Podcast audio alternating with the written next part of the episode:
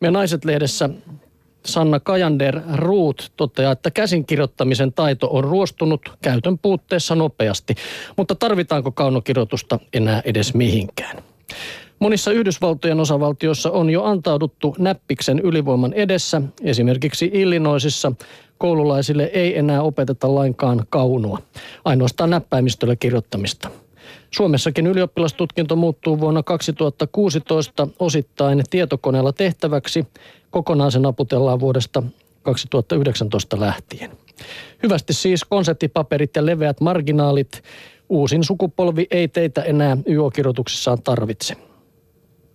Kasvatustieteen professori Leena Krugfors Helsingin yliopistosta on pohtinut kirjoittamista 70-luvulta saakka. Hän on muun muassa tehnyt oppimateriaaleja ja kouluttanut opettajia kaunokirjoituksesta. Hän pitää käsinkirjoittamisen taitoa arvokysymyksenä. Miten tärkeää meille on tuottaa jotakin käsillä? Samaa voi miettiä vaikkapa virkkaamisen, sienestämisen tai piirtämisen kohdalla. Niitäkään taitoja emme välttämättä tarvitse, mutta haluamme silti osata. En usko, että käsinkirjoittaminen katoaa kokonaan koskaan. Tiedon tallentaminen ja välittäminen ovat niin iso osa ihmisyyttä. Teknisiä laitteita ei ole kaikilla, kynä ja paperi sen sijaan toimivat kaikilla ja kaikkialla. Paljon on puhuttu siitä, miten tärkeää kaunokirjoittamisen oppiminen on esimerkiksi lasten hienomotoriikalle ja aivojen muotoutumiselle, jos sitä ei enää tulevaisuudessa tarvitse lainkaan opetella, mitä meille tapahtuu – No, ihmislaji ei kuole, jos käsinkirjoittaminen loppuu, kuittaa Leena Krugfors. Hän uskoo aivojen muuntautumiskykyyn. Esimerkiksi motorisia taitoja voi oppia eri tavoin. Lisäksi tutkija muistuttaa, että yhdenmukainen kaunokirjoitus ylipäätään on melko tuore luomus. Suomeen yhtenäinen mallikirjaimisto saatiin pitkän taistelun jälkeen vasta vuonna 1932. Ai taistelun, kyllä, Leena sanoo, Ennen käsiala oli yhteiskunnallisen aseman mitta, joka kuvasti kirjoittajansa yksilöllisyyttä ja sosiaalista asemaa. Vallasväki mietti tarkkaan jokaista silmukkaa. Yhtenäinen kirjoitustapa koettiin yläluokan piirissä liian tasapäistäväksi ja sitä vastustettiin kiivaasti. Kun kaunokirjoitustaitoa sitten alettiin opettaa samalla tavoin kaikille, sen merkitys sosiaalisen aseman korostajana katosi.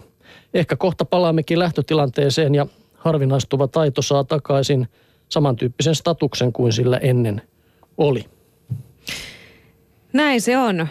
Kokeilepa itse Jussi kirjoittaa, niin kyllä tulee, mä nimittäin voin todistaa Jussi, että sullakin on aikamoisia harakavarpaita. Sä oot kirjoittanut tähän lehen lehden sivuun no niin. tekstiä, niin kyllä nämä aikamoisia harakavarpaita, mutta samanlaisia on mulla. Ja kaunoa se ei kyllä ainakaan ole. No tämä ei ole kaunoa, tämä, tässä on tällaista vähän sekatekstiä. no mutta Soili Semkina kirjoittaa tekniikka- ja talouslehdessä, kuinka peruskoulut ovat siirtymässä pikkuhiljaa mobiilin aikaan. Sehän tarkoittaa sitä, että vaikka se kynä ei pysy kädessä, niin ainakin tabletti ja kännykkä pysyy pientenkin lasten sormissa ja hyppysissä. Pienet sorvet pyyhkivät taulutietokoneen näyttöä niin kuin diginatiivi vain osaa. Ollaan Helsingin Porolahden koulun kaksi a tunnilla. Opettaja Petra Ivars pyytää kaivamaan kiinalaisen Tangram-pelin esille. Se koostuu seitsemästä palasta, joita voi koota, joista voi koota erilaisia hahmoja. Tangram opettaa hahmotuskykyä. Mallit katsotaan internetistä, opettaja kertoo. Ivarsin luokka on yksi muutamista pilottikokeiluun osallistuneista. Tabletit on jaettu kokeilukäyttöön noin kymmenen helsinkiläiskouluun. Kaksi A-luokka on osa Sormet-hanketta, joissa on mukana muitakin Suomen kouluja. Tablettia käytetään vähintään kerran päivässä. Alku meni laitteen käytön opetteluun. Puolet ei ollut ennen edes pidellyt laitetta kädessä, mutta oppiminen oli nopeaa. Suurin hyöty on se, että kynnys käyttää internettiä on hyvin pieni. Vaihtelu motivoi lapsia, kun ei aina käytetä vain kynää ja paperia. Kun puheensorina yltyy, Ivars muuttaa tehtävää. Oppilaat klikkaavat auki päiväkirjan, johon opettaja pyytää tekemään merkintöjä vapun vietosta. Ja luokka hiljenee taas hetkeksi. Suomi on koulujen IT-varustelussa kärkisijoilla muiden Pohjoismaiden tapaan, ilmenee helmikuussa julkaistussa Euroopan komission selvityksessä. Miinuksena on kuitenkin se, että laitteiden opetuskäyttö on jäänyt jälkeen. Koululuokka ei silti ole kuin futuristin päiväuni. Se näyttää pitkälti samalta kuin 15 vuotta sitten. Ainoastaan piirtoheitin on korvautunut dokumenttikameralla. Luokassa on myös tietokone ja videotykki. Harvemmissa on myös älytaulu. Koko maan kattava OPEKA-selvitys kertoo, että suurin osa opettajista käyttää näitä perustyökaluja. Ohjelmistoina opettajat käyttävät Microsoftin työkaluja, YouTubea ja Wikipediaa. Otetaan tästä vielä kertaa vielä sen verran, että Porolahden koulun 2A ta- testitabletit kulkevat mukaan kotiin, joten niillä voi tehdä läksyjäkin. Tuorein tehtävä on tarkkailla kevään etenemistä ja ottaa kuvia. Tämä, tätä ominaisuutta opettaja kehuu, eikä kuvia tarvitse siirtää, vaan niitä voi muokata ja tallentaa samalla laitteella. Toukokuussa oppilaat kokoavat kasvion, tosin ilman kuivattamista ja prässäämistä. Oi kun tämä olisi ollut munkin aikana tabletit jo. Lähdekriittisyyttä on helpompi opettaa, kun asiasta on löytynyt ristiriitaista tietoa. Sitä on jääty pohtimaan. Keskustelu on ollut vilkkaampaa kuin yleensä. Kaksiaan opettaja Ivarsin mielestä koulut ovat jo ajastaan jäljessä. Koulujen täytyy nähdä eteenpäin. Olemme jo jäljessä, jos tabletit otetaan vasta nyt käyttöön. Hän korostaa, että koulujen tehtävä on varustaa oppilas taidoilla, joilla pärjää elämässä. IT on normaali osa elämää. Emme voi olettaa, että lapsi oppii IT-taidot muualla. Hmm, ei tuo, tuohon nyt kyllä voi vastaan sanoa, että kyllä se erittäin fiksulta kuulostaa, että on, käytetään mutta, tekniikkaa tämmöisessä. On, on, mutta kyllähän jo kaksivuotiaat osaa käyttää tablettia. Olen itse niin. todistanut omin silmin sen, kuinka kaksivuotias pikkutyttö meni tabletille ja kaivoi oikeat kansiot ja etsi pelit sieltä, mitä Oho. halusi pelata. Ei no. mitään turhia noin pikkuset Näin no. Mutta kyllä kengurukin osaa erilaisia asioita.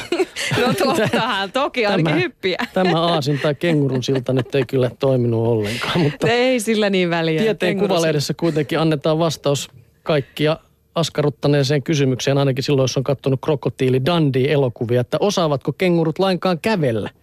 Luonto-ohjelmissa ne näyttävät liikkuvan vain hyppimällä ja loikkimalla.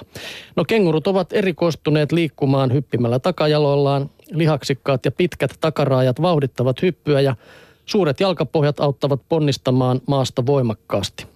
Niiden ansiosta kengurut voivat tehdä jopa yli 10 metriä pitkiä loikkia ja edetä maastossa yli 50 kilometrin tuntinopeudella. Vauhdikkaassa menossa kengurun pitkistä ja voimakkaista takajaloista on siis hyötyä, mutta kävelyssä ne ovat pikemminkin haitaksi. Kenguru ei voi liikuttaa takaraajojaan toisistaan riippumatta. Jos yksi takaraaja, takajalka liikkuu, niin toinen seuraa mukana. Eli kävelyä. Niin, tämä kävelyä hankaloittava rajoite lyö leimansa kengurun kävelytyyliin. Eläin näyttää nilkuttavan tai ontuvan. Se ei voi edetä kävellen kovinkaan nopeasti, mutta pääsee kuitenkin eteenpäin. Ja kävellessään kenguru käyttää häntäänsä ikään kuin viidentenä jalkana tai kävelykeppinä. Ja vielä sekin huono puoli on kävelevällä kengurulla, että se kuluttaa paljon enemmän energiaa kuin muut nelijalkaiset kävellessään. Sen sijaan kun kenguru hyppii, sen energiankulutus on suhteessa vähäistä. Kengurun hyppimistä tehostavat sen takajalkojen jänteet, jotka varastoivat energiaa kuten jouset. Jänteet venyvät, kun kenguru osuu maahan ja ne lyhenevät, kun se ponnistaa. Tässä jäi nyt se vaan selvittämättä, että miksi se kenguru sitten välillä kävelisi. Niin, miksi jos se ei mahu hyppimään. Jos ei, jos mahu, ei hyppimään. mahu hyppimään. Niin jos katto maasto... on liian matala. Eläintarhassa kengurut joutuu kävellä. Kiitoksia Jussi. Nilkuttavat säälittävästi.